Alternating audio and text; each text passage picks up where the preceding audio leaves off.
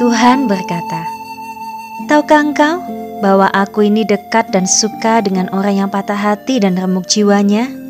Keremukan jiwa adalah tanah yang gembur dan air matalah yang menyuburkannya. Aku tidak menghina keremukan hati anak-anakku.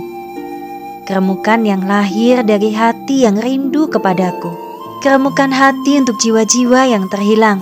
Keremukan hatinya karena dosa-dosa dan pertobatan yang mendalam. Keremukan yang lahir dari penyembahan tanpa kata-kata dan cinta akan rumahku. Keremukan yang berasal dari kerendahan hati dan pengakuan akan kedaulatanku. Aku menyukai keremukan hati yang demikian, dan aku akan meneguhkannya.